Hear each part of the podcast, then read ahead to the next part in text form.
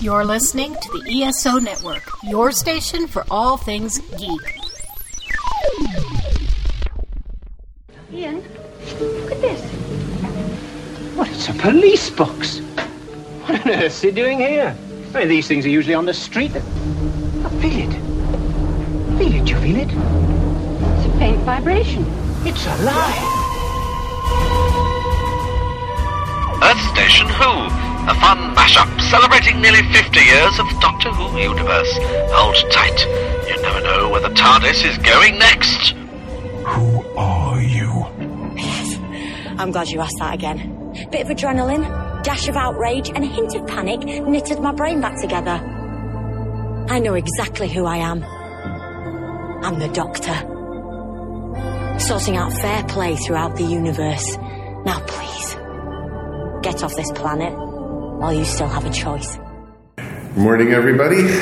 We're recording this for an episode of the Earth Station Who podcast, which will be available probably by the end of this next week. So you can find us up on the ESO network or wherever fine podcasts are found on iTunes, app, Stitcher Radio, and such. And just look under Earth Station Who. We have a great crew for us. This is the final day of WHOlanta. Literally, final. the final WHOlanta. Yeah, the final WHOlanta. So that's kind of daunting if you think about it. Uh, my name is Mike Faber. I'm the host of the Earth Station Who podcast. Down to my left, Howdy. your name, sir. I am Mike Gordon. Are you still And, uh, loading? I am still. I'm still loading. I'm about 84% complete. That's awesome. And next up, I'm Kirby Bartlett Sloan. I'm uh, one of the co-hosts of the 20 Megabyte Doctor Who podcast, which is not part of ESO, but I hang around. and to my right, returning to Earth Station Who, the lovely and talented Jennifer Hartshorn. Hello, sweetie. Welcome back. Why, thank you very much. It is really good to have you back. It's wonderful to be here. And we are going to be talking about who was your first doctor? I think that would be a great topic to talk about.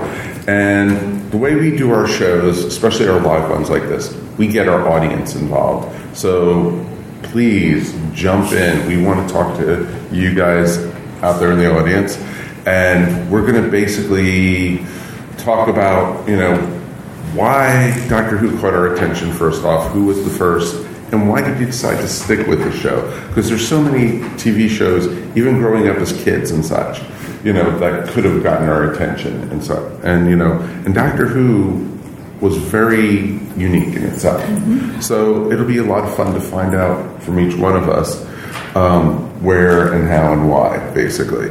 Uh, for those at home who are listening, you can write us at eswpodcast at gmail.com. Or if you have a feedback, we definitely would love to hear from you at 404 963 9057. All right, let's get started with this. I'm going to open it up to everybody here. Where did you start with Doctor Who? Ladies first. All right. Um, my first doctor was the fifth doctor, Peter Davison. Okay. Um, and uh, I discovered Doctor Who when I was 10 or 11 years old, I think. Um, and I, I believe it was the, the episode The Awakening. Um, although uh, I I missed some, and uh, it was it was shortly after that that PBS was running a um, a fund drive, and so they showed the five doctors out of sequence Of course. like you do. Um, and I was just absolutely fascinated. There was there was nothing like it uh, really on TV at the time. Um, I was you know a big nerd and uh, loved my PBS. My mom was like completely addicted to Cosmos and uh, you know all the nature and all the, the documentaries and things. Um, and we got to see full full episodes, like full stories, I should say um, on on my station, like you know movie length basically. Oh, yeah. Uh, on Saturdays, I, I don't know how people could stand seeing just like a tiny piece of the story. That would have driven me crazy. But uh, but yeah, so I watched the Peter Davison era, and uh, then uh, Colin was coming on board, but we didn't have those uh, those those episodes in the U.S. yet. So my, my PBS station went back to three. Oh, really? And so I went from five to three to four Right. to five to six, and at some point we'll probably talk about Yeah. what happened at that point. We'll get to there. We will get to it. Um, so they just the station you watched on. They showed the full stories. Mm-hmm. Right. Okay. New that. Hampshire Public Television. Woohoo! So what about it though?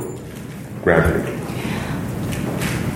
Gosh, um, Because it, It could have been this or upstairs, downstairs, or you know something like. yeah. I'm just saying. I mean, it could, it could have. And don't get me wrong. As as I got older, I actually loved upstairs, downstairs. But it was um, the, the the couple of uh, episodes that I saw early on were actually. This is why I'm so excited to talk to Janet Fielding today. Um, they were very Tegan focused. Right. In, in, in that era, there were a number, The Awakening, Kinda, Snake Dance, things like that, that were um, very uh, focused on the the personal experiences, the things that, that the companion went through, not just as a person to be rescued, but actually very much having adventures of their own. Sure. And um, there was there were not a lot of shows that had female characters taking a lead role in science fiction at the time. Totally makes sense. Mikey, what about you? My first doctor is Doctor Number Four, Tom Baker. of course. Um, yeah, the um, the gateway drug. I grew up in Massachusetts, um, and the uh, PBS station there showed Doctor Who. I think it was every night at seven, seven, seven thirty. It was only a half hour. Right. I remember that.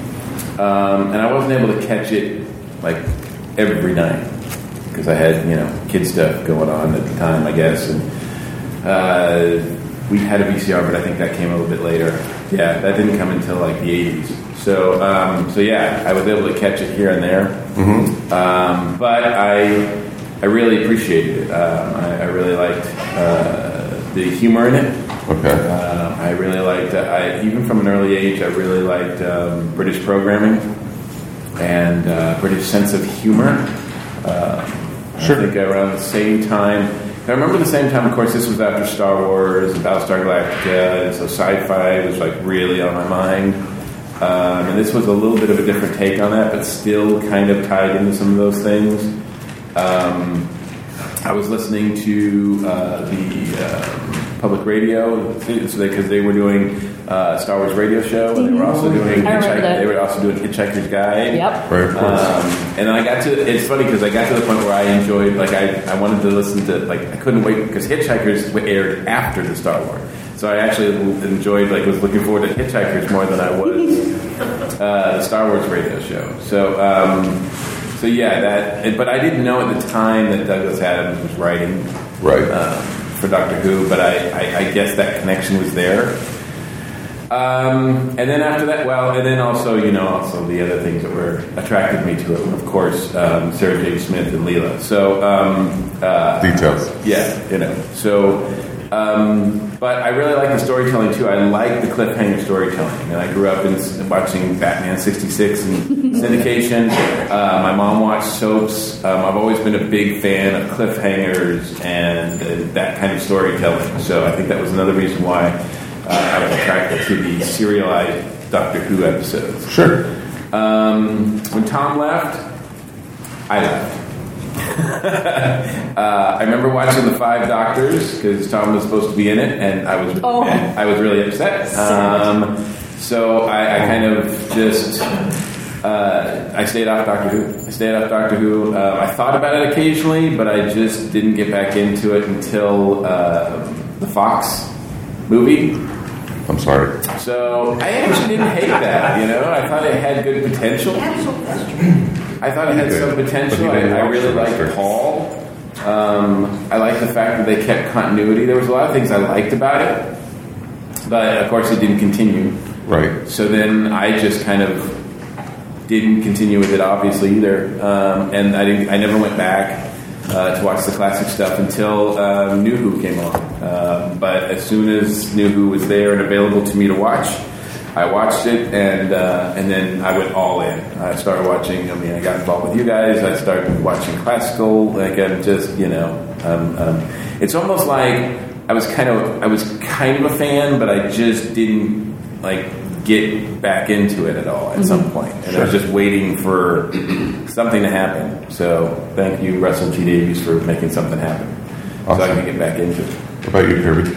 Ah, when I was a teen, I was a big Trekkie, and uh, I got involved with science fiction clubs and stuff. And I didn't discover Doctor Who until college, but I'm older than most of you guys, so uh, I first I had heard of Doctor Who. And I used to work in a public library, uh, shelving books, and I saw science fiction books about science fiction on TV and stuff. And I opened up this one book, and there was an article about uh, Doctor Who, and they had a picture of this weird monster. I'm going, what is this?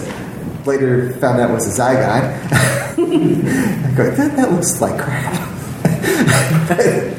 Actually, I like the Zygons. And the Zygons are one of the better I know, looking I know, ones. I know. I like the Zygons now. But, but I thought, okay, it was uh, my, uh, I think it was, yeah, my sophomore year in college. And uh, classes had just ended.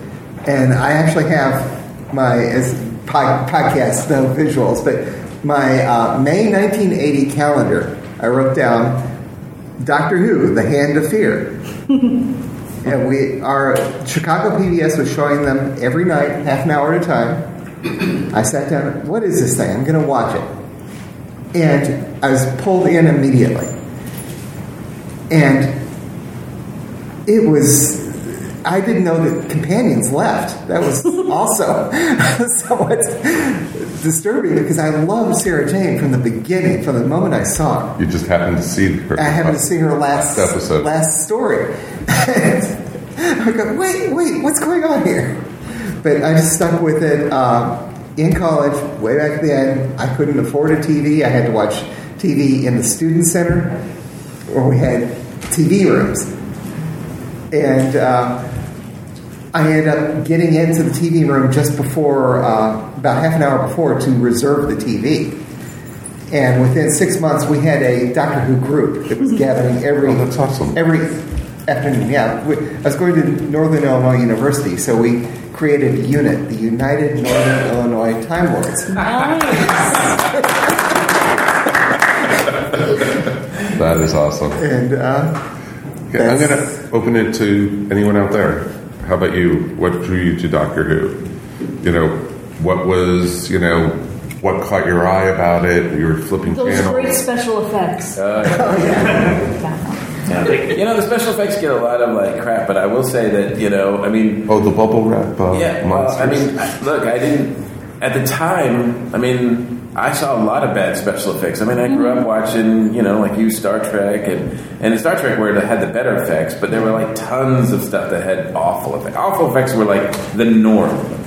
So I, I grew up doing community theater, so so I was used to like the handmade sets kind of thing. So So I always, I, you know, was able to get past it to a point. I mean, there's Oh, certain sure. times where you're like, yeah, yeah, but you know, when I first saw it, I thought it was all like I thought it was public access or something like that. and that's how bad the special effects I thought were. What's up? Well, first exposure to Doctor Who, I was in Hungry Horse, Montana last year to go hiking in Glacier.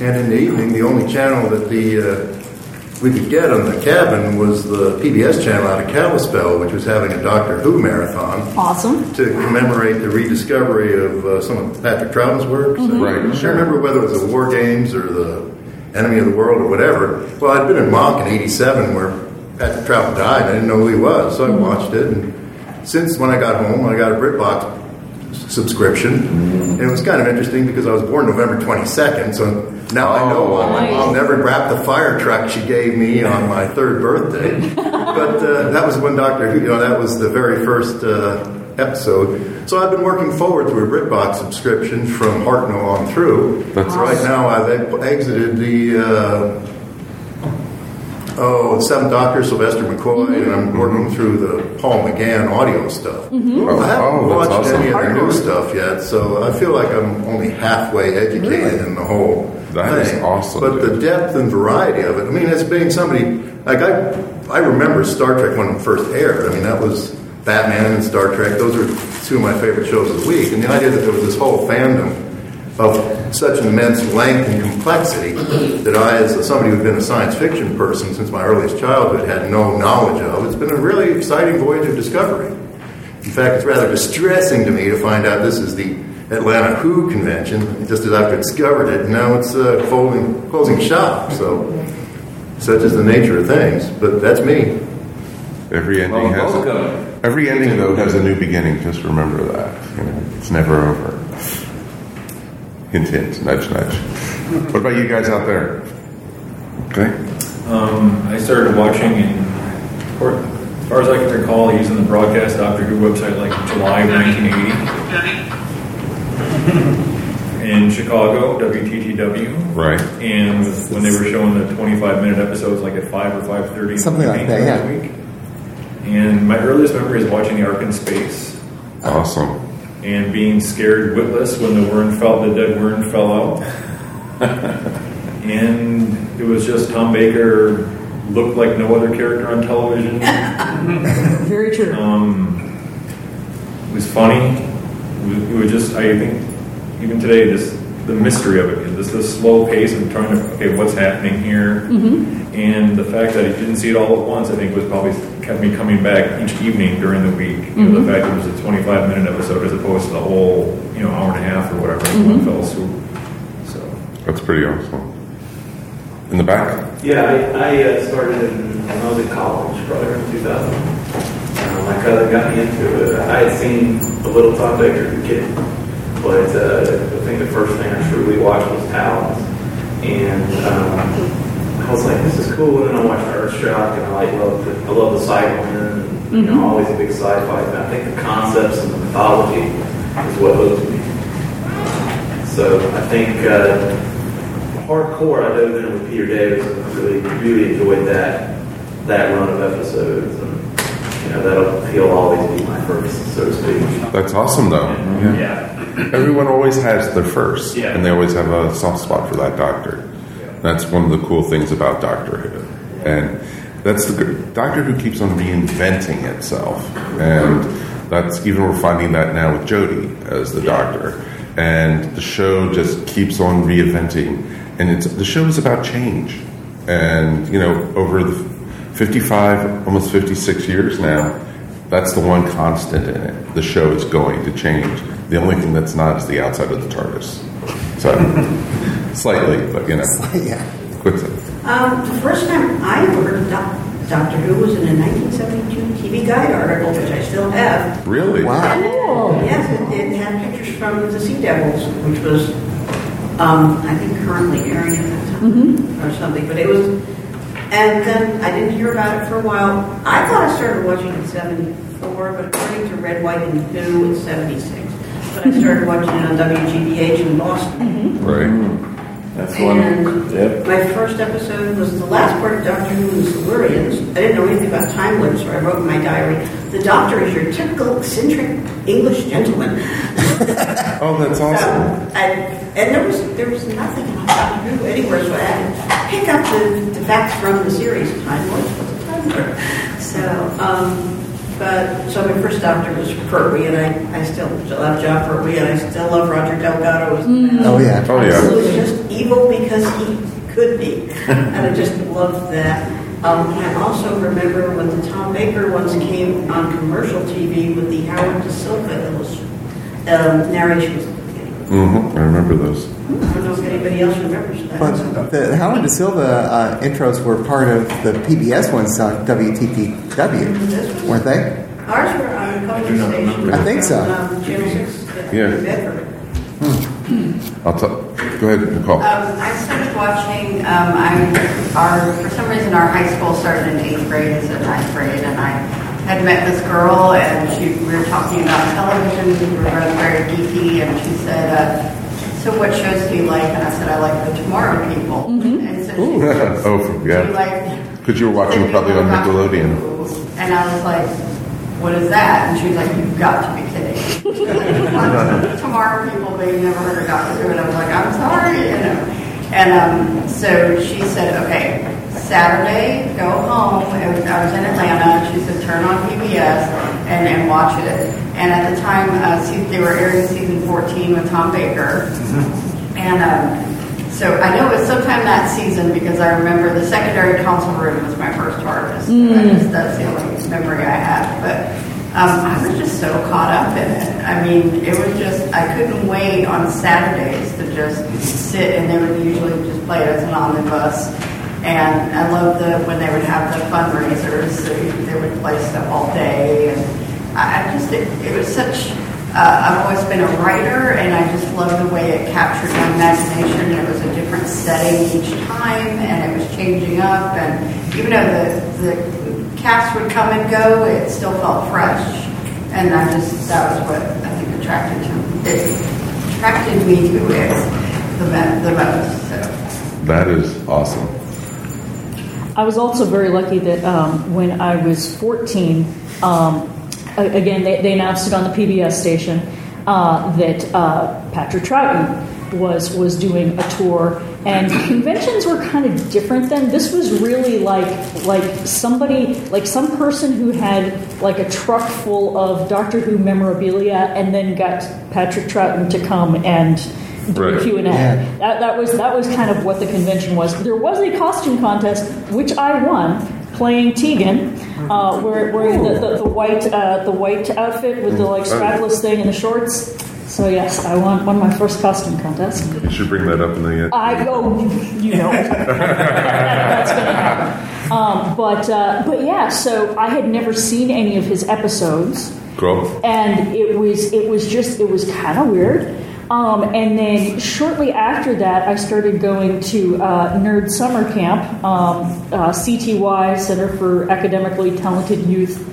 Um, and then that was when I met a bunch of other fans and a bunch of other people my age who were really, really into it and really excited about it.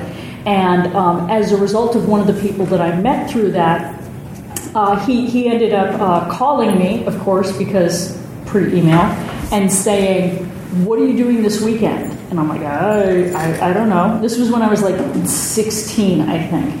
Uh, and, and I said, I don't know. And he's like, can, can you get your mom to bring you down as far as Concord? I'm like, why? And he said, the the Massachusetts and those of you who were in Massachusetts at the time, the Massachusetts station is doing a, a one evening meet and greet with Colin and Tom Baker. Oh. And I was like, I will find a way to get there. So, so my mom drove me down as far as Concord. They picked me up, and we went down. And it was, it was just like the two of them, completely jet lagged, you know, saying, "I guess I'll sign some autographs."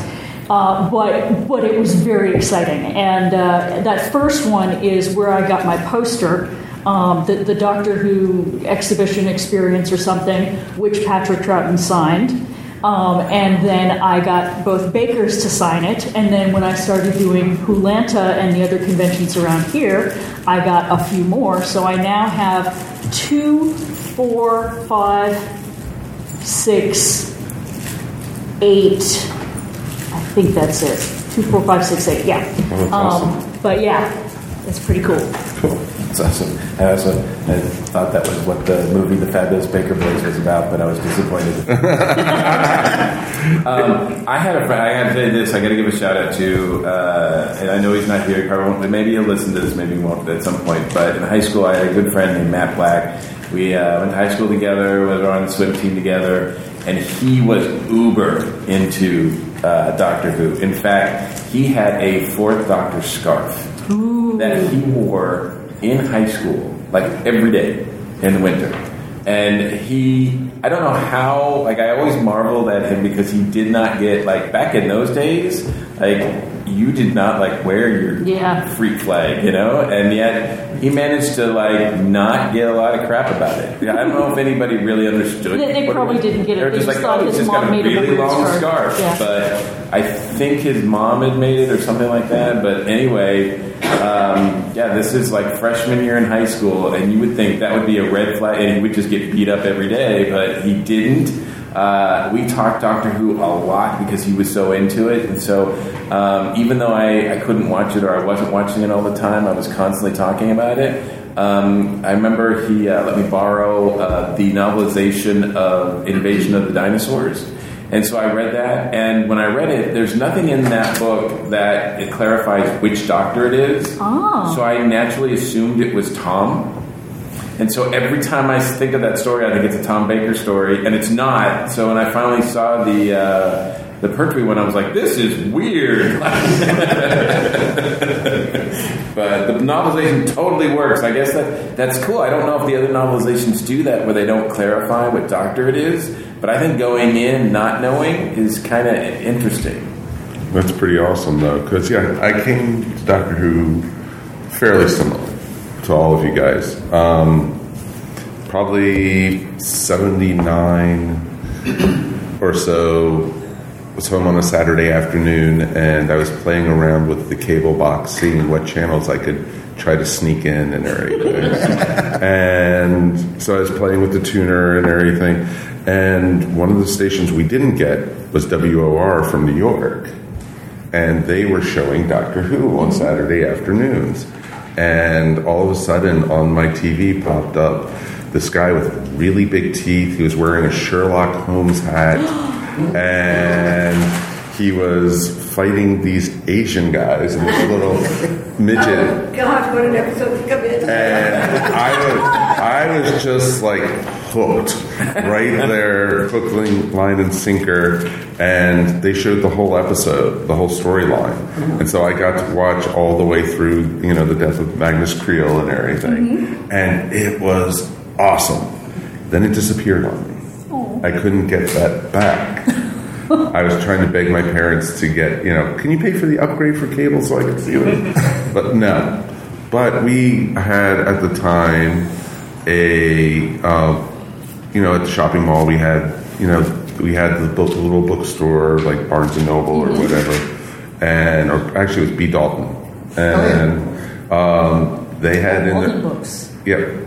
They but they had a science fiction section, and I saw all of a sudden these novelizations. The whole they had the whole series of the American printing of Doctor Who.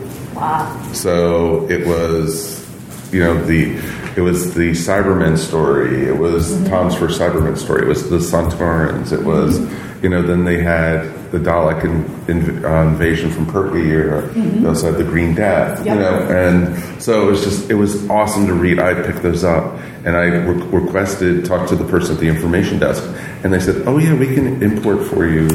The Target books, and we can order those for you, and we can get those at regular cover price. Uh-huh. And I was like, yes, please. I ended up before even started watching Doctor Who. Mhm. I started collecting the Target books, That's awesome. and so all the way back from the first Doctor Mhm. on, and also at the time, Marvel Comics had brought out the reprints of the Doctor Who's um, Dave Gibbons.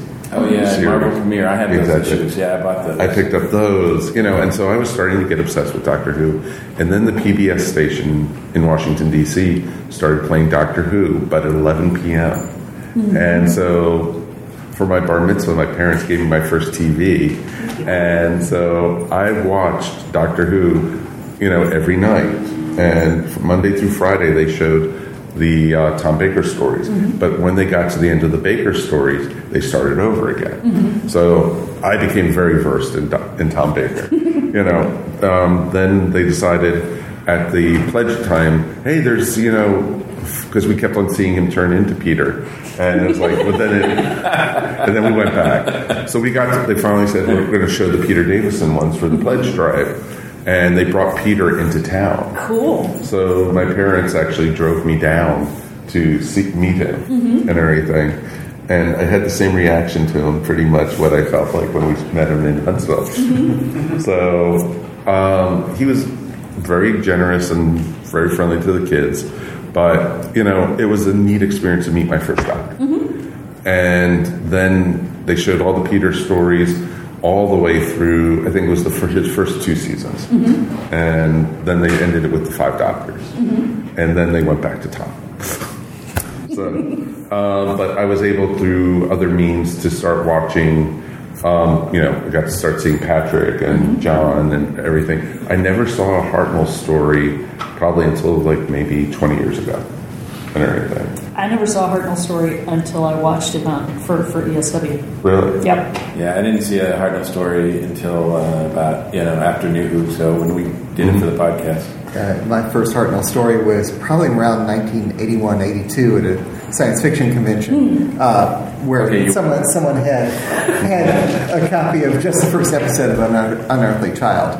I had no idea the rest of the story was awful. but it was, but the thing was once I got once I got to college because I got teased all the time about Doctor Who because I was an art major in high school, you know, even, and I designed cereal boxes called Whovios and you know stuff like that, and you know, you know, and got teased mercilessly because a lot of my illustrations I did stuff with Doctor Who in it, mm-hmm. and you know things like that. But in college, I met like-minded people, you know, mm-hmm. who loved Doctor Who. We started watching the uh, Sylvester McCoy stories, mm-hmm. and those were amazing because we were watching bootleg copies of them. Mm-hmm. Um, Oh, yeah. and, and we were watching we were watching Sylvester. We were also watching Red Dwarf, and mm-hmm. you know, getting into all that type of stuff. And it was just awesome. And then the series ended, and you know, I thought, okay, that's it for Doctor Who. Mm-hmm. And then they brought the TV movie back, and basically, when the TV movie, it was like I was already married to my first wife, and oh, Doctor Who's here! You know, this is gonna be awesome. She was like, Introduce her to Doctor Who. Exactly, It's it's, gonna be great. gonna be great. And we watched it, and she was like, "That's it." I should have ended it then with her, but I should have done better. But Yeah, I didn't see the, the TV movie when it came out because uh, I I loved Doctor Who so much that the idea of an American station doing it, Mhm. having an American companion, have I, I just I, I was but really Peri was an American companion. well, well, and that's that's that's another thing we can talk about. But um, but yeah, I was I was very apprehensive about it, and um, I figured I'll I'll you know I'll ask somebody to to uh, to uh, record it on DVD because we were still doing DVDs there at the time, and uh, and tell me how it is. And I asked a couple people, and they're like, "Jen, don't watch it. Just, just don't watch it. It will make you mad." He kisses her, and I'm like, "That's it. I'm done. No, none of this." It was interesting though because Doctor Who went away from me. Mhm. I didn't know anything about Big Finish. I didn't know anything. Same. I read um, Human Nature, you know, Mhm. because I saw it at a bookstore, and so I picked that up, and uh, you know, I said, okay, just like Star Trek, and Mhm. my love for it will be part of my past, and I'll still always will love it. Sure. And I had started hearing rumors about that they were talking about bringing it back. I had heard rumors that Steven Spielberg wanted to bring it back with Michael Jackson as the Doctor. I had heard all these, you know, I still followed all these type of rumors and stuff. And then um, I saw the first picture of Chris as the Doctor. And how can I watch this? And I was lucky enough to be living in Seattle at the time. And pretty much um, right before it was going to premiere, I moved here. Mm-hmm. But I had friends of mine and who still lived out there, and Seattle has um, the luckiness to be able to get Canadian. Yes. Uh, Same in New Hampshire. Exactly, we get Canadian channels on our cable system, Mhm. and so they were able to see the new Doctor Who. So friends of mine, we were using their old VHS Mhm. and recording it for me, and we're putting it up on the computer, so I was able to see the first couple Mm-hmm. and it was just like wow. Then I started seeing people. Actually, I started coming to Dragon Con, Mhm. and I started seeing people dressed as Tennant with the 3D glasses and everything, and it was just like oh. And then Sci-Fi started showing it. Mhm. That was it, Yeah. and everything. I, I fell away from the show as well. Uh, probably, I moved away from the Chicago area and moved to Lexington, Kentucky, where they didn't show it. And I, I still kept up as much as I could. Uh, I remember going to a science fiction convention around 83, 82, 83, taking my VCR and hooking up. We basically had a group, a mini track of Doctor Who that was not not official, but a bunch of us got together and well, we hooked together four or five VCRs and copied bootleg. we don't know anything, and we don't condone it here on the network. Nope, nope, and, nope. And, and so that's a, that's how I saw uh, the Three Doctors for the first time. Right. That's how I saw Blake Seven for the first time. Yes. and um, then it just kind of I'd watch those over and over and over, and it just kind of fell away from me. I remember in when the TV movie came out, I remember watching it but not being terribly impressed. It didn't make me come back. I I think I even recorded it on VHS, but I don't I know where too. that one is. And I probably have it somewhere. Uh, and then I might have recorded over it actually. about about a year before uh, before uh, RTD brought it back. No, actually, it was about three years before I, we got uh, Netflix DVDs sent to us. I started catching up, and that's when I fell back in and became a fan again. Now, getting back to your to the novelizations that you were getting, you were getting the Pinnacle books. Correct. Those have every one of them has this great introduction. It's the same introduction on in all of them. It's Harlan Ellison wrote it. Exactly. And Harlan Awesome. was was very negative towards television. Most television. Mm-hmm. And he is absolutely gushing About Doctor Who. about Doctor Who. It's it's worth it. Just you can find that introduction online. It's worth it.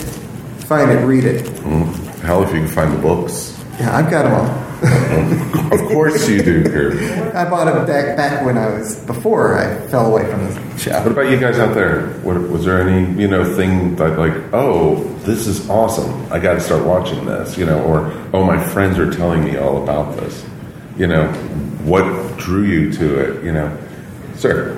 So I, I did, fell into it basically because it was something that was filling the small, wee small hours of the morning on a mid watch. When I was my last year of the Navy, when I was in, the last year that I was in the Navy, and then I moved to Texas, and our local PBS station had it, and my group of friends and I would have a, a game night, and we would break up the game in time to watch Doctor Who and Red Dwarf. Mm-hmm. Mm-hmm. Not a bad way to read. we start. We, I started. I started with Baker. Cool. That is awesome.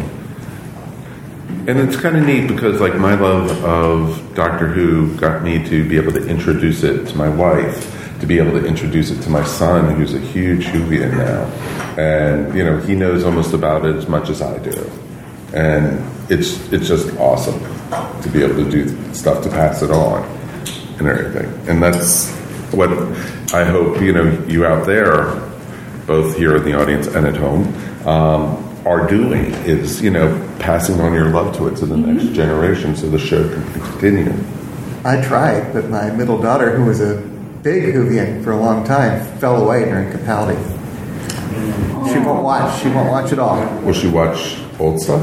Or Uh, she wasn't really into the old stuff. Now, my oldest daughter watches all old ones with me because in, on the 20 megabyte Doctor Who podcast, we're going through all the stories in sequence. Where uh, we just started Romana 2.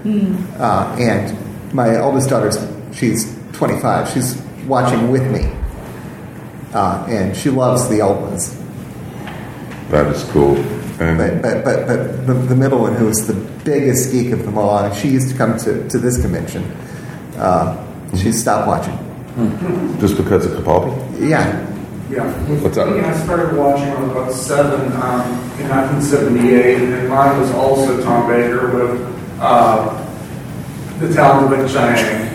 What? It's so weird that I, I've heard from so many people that that was their first episode. Yeah. And I can remember the that first episode was the one where they're in the sewer and there's this rain. Exactly, yes. We watched the same show.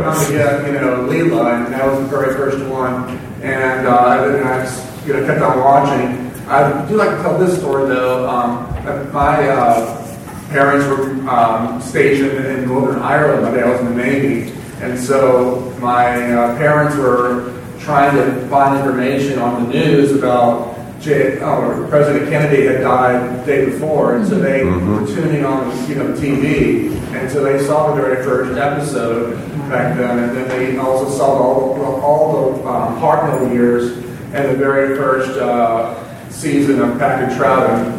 And uh, my dad said, you know, when he saw me watching later on in the 80s, and he says, you know, the, the doctor, or the, the, doc, the doctor has that actor hasn't always been the lead doctor, but they had another guy play it. And you probably looked at him. You probably looked at him and went, "What do you mean?" So I told all my friends, you know, that watching, you know, that he can change like that. So I just, basically um, didn't act like it was, you know, I was just making it up. And so then when, uh, you know, Tom Baker regenerated into Peter Davison, I knew, you know, at that time that he, he could change. That was really cool for me. That is awesome. It's it's neat because when you have stories like that, and you know we have friends who've been on the show before, and some of them have been watching literally since the Hartnell mm-hmm. era and such, and you know, and we like to tease them about how old they are, but that's a different story. But it's just awesome that they stuck with the show. And you know hearing the tales of you know when I was a kid I used to hide behind the couch mm-hmm. because the Daleks were on you know. Or we used to run down the street playing the doctor and the Daleks you know. It was just awesome just to think about. So yeah, I think that's one of the things that's appealing to not only because of the, the show itself. I think one of the things that's appealing about Doctor Who is that when you meet other people, the way they discovered it is a lot different than the way you discovered it. there's no two ways And- the same Exactly, and it's just sort of nice. And, and the fact that, you know, growing up and, and at least through our experiences, you know, we had to, if you wanted to get more Doctor Who, you had to work for it. Mhm. Yeah. You know, you had to like seek it out You had depending to on prove if you yourself. Moved, if you moved to a different place, you had to figure out, you know, what that PBS schedule was like, or you had to look for the books, you had to get the tapes. Even with New Who, like even like 15 years ago, whatever it was, when New Who started, like it didn't come to the states right away. No. So you had to find other ways to try to, like, you know, to try to get it. up like, until you know. BBC America took it over from S- Syfy or whatever they called it. Um, Whatever they're calling themselves. Exactly. Um, either there was a delay in them broadcasting it you know, by six months sometimes. Oh, sure. And or and when they showed the episodes, they were edited down from the original. Yeah. And that also bugged the crap out of me. Yeah, so And- you had to sort of work to get it, and there was just sort of this sort of like I don't know, there's like this thing that made it like even more special because of all of that. Exactly, and that's what's great about Doctor Who is it's worth it to do. Mm-hmm. And you know, I still know people that watch it on a British feed and such Mhm. to this day. What's up? We had a, we had a friend who was, he sent us through, through, we didn't get Jodie Whittaker, but we, he, he, he had the three meter dish. Right. He'd Get the broadcast and, and send them to people. But, um, I just wanted to share a, a, a memory of the TV movie, which I didn't mind the American Companion as much as I meant, I minded Eric Roberts as the doctor. That too. Uh, you mean the Drag Ma- Master?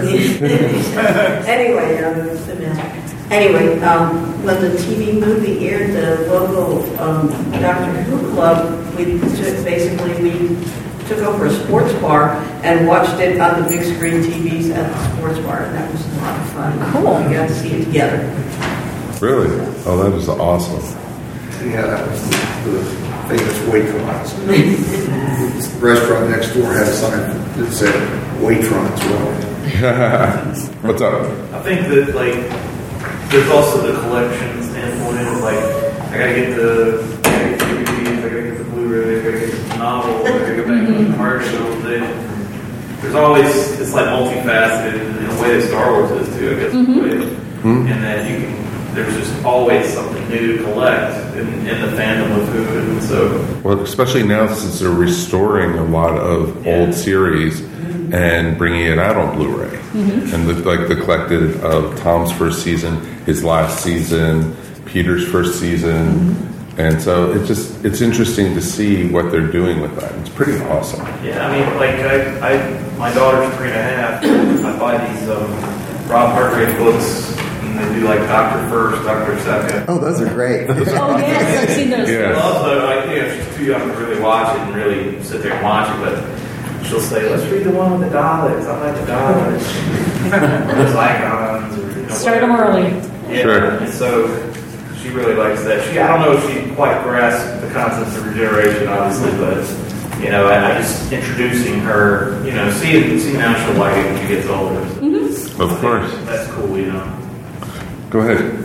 And my first doctor was the ninth doctor, and my sister-in-law, who's with me, first got me to him probably four or five years ago. And I binge watched from Rose all the way through to probably part of Kenneth. Okay. And caught myself up. Um, we got to watch them in real time as the seasons went on. And now we've got a small Whovian who has his room decorated in Doctor Who. Awesome. Raising them up right. But um, my husband's always liked it. I don't know that he's as big a fan as we are, but he's he's watched them since Tom Baker. Wow. Love it. Oh, that's awesome. And it's great that you can do that and that you pass, like we say, pass it on. Mm-hmm. And it's gonna it's gonna be generational, as you know, and it already has in a lot of ways done that. You know, doing it to your kids, doing it to your nieces and nephews. You know, it's just like, and it's awesome. You know, when my nieces and nephew come down at the holidays, are we going to watch the holiday special, Uncle Mike? You know, and you know, it's just like, yes, I've succeeded. Things you don't hear about Star Wars. Exactly. Thank God. That is awesome. Wow. You had to go there. I try to block that thing out of my mind. We all do. Yeah, I know. But it's it's interesting, especially nowadays when there's so much gaps between seasons Mhm. and such. And It's wonderful that there's so much that we can go back to, and that there's there's so much there's big finish, and there's you know, th- uh, you know like. If, if I like a TV show, like for example, Better Call Saul, my, my favorite non-genre TV show, there's nothing in between. There's there's no content for like a year in between seasons. look at Game of Thrones. Oh well, Two years. yeah, yeah, seasons. exactly. Um, and it's wonderful that we have. I mean, there there are very few people. I know I know most of those people in the southeast are probably in this room right now, but um, but but there's not a lot of people who have seen and heard and read everything there is about Doctor Who. It seems like there's always more that you can go back to. I met somebody yesterday. Mhm. They came to a table and they were looking around, and we started talking about how they got into Doctor Mm-hmm. Who and everything. They actually got into it because of Big Finish. They had Mhm. never heard of the TV That's show. different. And they were over in the UK, and they went into one of the shops, Mhm. and they had them on the shelves. Was this during the wilderness years or? Yeah, Oh, it was before the new series Yeah. came back, Ah. and That makes sense, and they started picking up uh, the Peter Davison and Cool. Paul McGann stuff, Uh-huh. and they were like, "Oh, this stuff is amazing," and they got hooked that way. It was pretty awesome. I, I heard someone say that, that the amazing thing about with, with Big Finish is it's almost like it's the fanfic that, that you know that the people write to fill in the gaps in, in, in the story. Only you actually have the real actors doing it. Exactly, which is awesome. And thank you, Mr. Moffat, for making some of it actually canon. Yes. so, so it's pretty awesome. So yeah, this is cool to be able to talk to you guys about it and to hear your stories. And let's not stop. Let's keep on telling these stories. Tell people how you get into it. And that's what's great about Doctor Who, to be able to share it with everybody like that. What's up?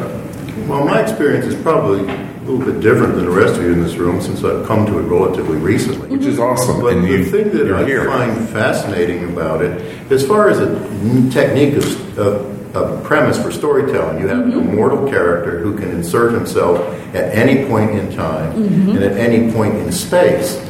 It is infinitely flexible. The thing that intrigues me about it is it's like this enormous jigsaw puzzle, and you're trying to fit the pieces together, but I don't know whether there's any underlying pattern, but if there's not, there's a certain fun in trying to work with it. I mean, like the Cybermen and the Daleks, how come they have multiple origin stories?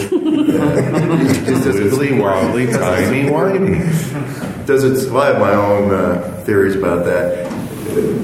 But is he able to change time? Is he not? Can he go back and see himself? Will he go back and see himself or Mhm. herself or whatever? It's still an ongoing thing. It's- even though the, the, it, it's more, com- it's potentially far more complex than even things like the Star Trek universe, which has been around a comparable amount of time. And it's such a tool to perhaps explore some of the profoundest questions that mm-hmm. humanity has about itself and its place in the universe. Well said. No, very well said. Because you know that's always the quick question. You know, and t- even Doctor Who has changed it over the years about time travel. Mhm. You know, the whole thing with the fixed points in time, Yep. and that you can't change certain things, but other minor things you can fix Mhm. and change. And look what happened the whole episode with Rose's dad. Mhm. Um, you know, it, it created a conundrum because she changed history and brought those silly wraiths that we never saw again. You know? Exactly. Yeah. And the whole thing with that, but it's okay for the doctor to change little things, Mhm. and also, you know, Like Pompeii. well, exactly. But the thing is with it, you know, where the doctor what goes with it is the doctor does meet him or herself Mhm. throughout time and run into themselves because every time you're bound to run it. If you travel as much as the doctor does Mhm. you're bound to run into oneself and just try not to mess up with your history. Mhm. and you know look what happened with avengers endgame. You know that just threw all time travel stuff out the window. Yeah. but we're not counting that so. So but it's interesting. But what's up? One thing about Doctor Who that has changed my life Really? is nine years ago, I would not have ever imagined I would be in front of an audience talking to people like this. I was very introverted and just would not, I was extremely shy. And Doctor Who, Doctor Who fandom has brought me out. And I, I'm totally comfortable in front of audiences and stuff. a lot of podcasts. Oh yeah, of course. And it's interesting because I was the same way in a lot of things. You know, a lot of times getting up here is almost like performing, and you know, getting up and talking to people. I don't feel nervous at all talking Right. in front of this, you know, crowd of. You know, I've sat in front of a thousand people and talked to them and Mhm. everything. Not a problem. But you know, and then talking about because it's things I love Mhm. and that you have a passion for, and that circumcises and you know basically pushes out what you're going for, and circumcedes. Oh, I'll edit. looking at the look on your face. yeah, exactly. So, but it's the thing about it is it overrides whatever issues I, I might have with thinking, oh my God, I'm talking in front of a zillion people and everything. Mm-hmm. And it's just, it's awesome to do. And it, it helps you come out in a lot of ways and become the, you know, show what you want. And Doctor Who has always been, since day one, I've loved it. And once I discovered it, once I brought it into my life, Mhm. it's there. Like like a lot of fandoms that i think one of the great things about it is community.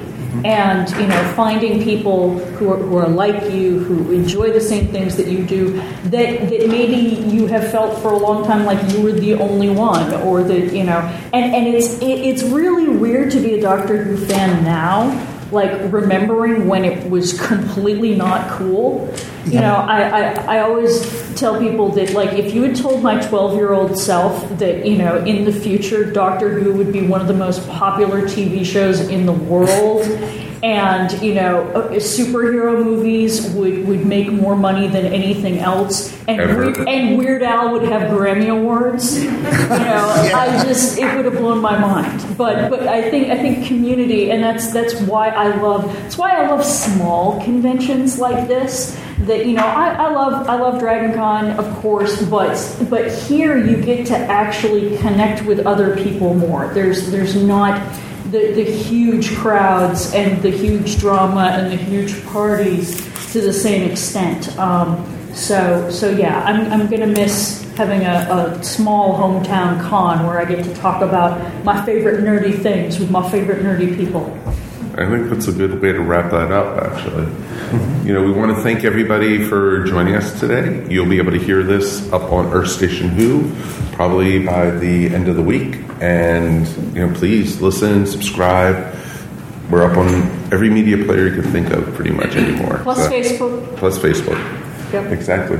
Good conversations. Exactly. We have a great, you know, Facebook group and definitely, you know, want to hear from you. Please, if you have any comments about us, find us eswpodcast.com and or eswpodcast at gmail.com if you want to write us or we're part of the ESO network. And can I plug 20 megabyte? no.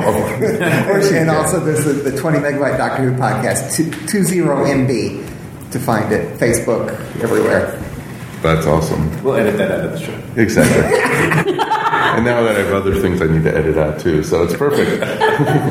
and thank you, Mike Gordon. As always, my pleasure. Jennifer Hartshorn. Wonderful to see you guys again. Wonderful for you to be back. And Kirby. Great fun. Thank you, everyone. My name is Mike Faber. Thank you for joining us. Enjoy the rest of your WHOlanta. You have been listening to Earth Station Who, a bi-weekly pop culture podcast dedicated to all things Doctor Who, featuring talents from across the universe. All topics on the show are the sole opinions of the individual and are used for entertainment value alone. You can subscribe to our podcast up on iTunes, Stitcher, or follow our blog at www.esopodcast.com. You can also follow us up on Facebook, Twitter, or Google+. If you enjoyed the show, please leave feedback up on iTunes.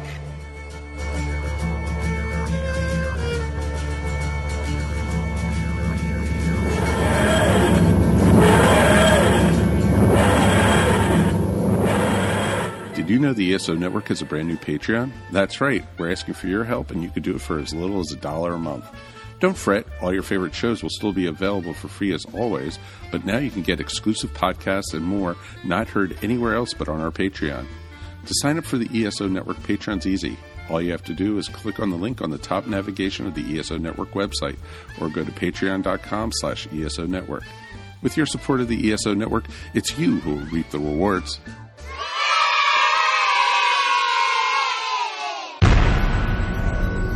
This has been a broadcast of the ESO Network.